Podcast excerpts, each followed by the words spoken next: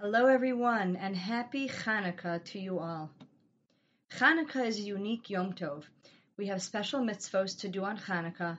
We say Hallel.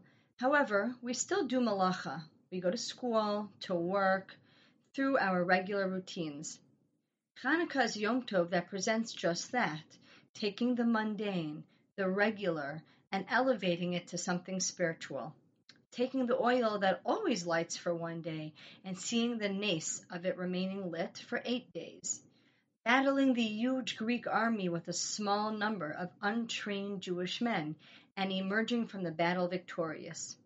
The laws of nature can be broken if Hashem so desires it to be. Yes, the unfathomable can happen. The unrealistic can come to fruition.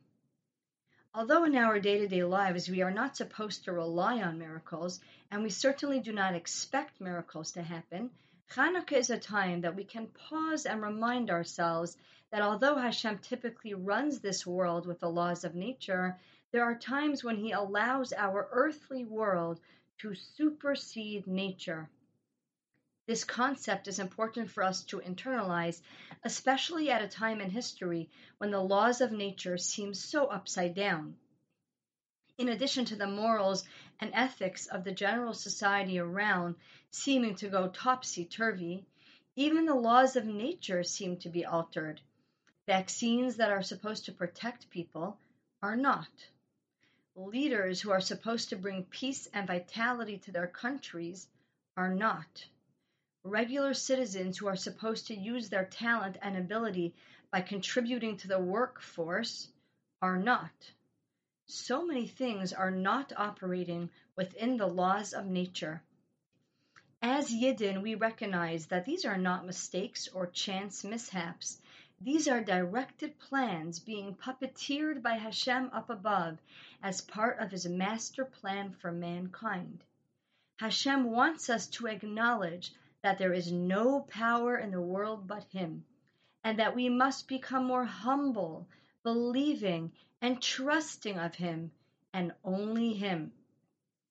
This recognition would likely translate into enhanced tefillah as we acknowledge that we should stop wasting time listening to and conversing with mere flesh and blood. It is time to turn our eyes upwards and talk to Hashem more, Trust Him more. Make decisions that you think would make Hashem proud. Let us demonstrate to Hashem on this festival of lights that the only real light in this world whose flame flickers brightly is the flickering flame of Hashem and His Torah. Does your lifestyle reflect that? Does your phone reflect that?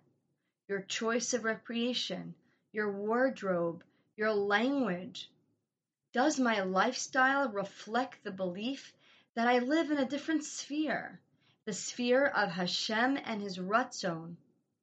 These are some questions to ponder as we gaze into the Hanukkah flames with our family and friends. May it be an illuminating Yom Tov for us all.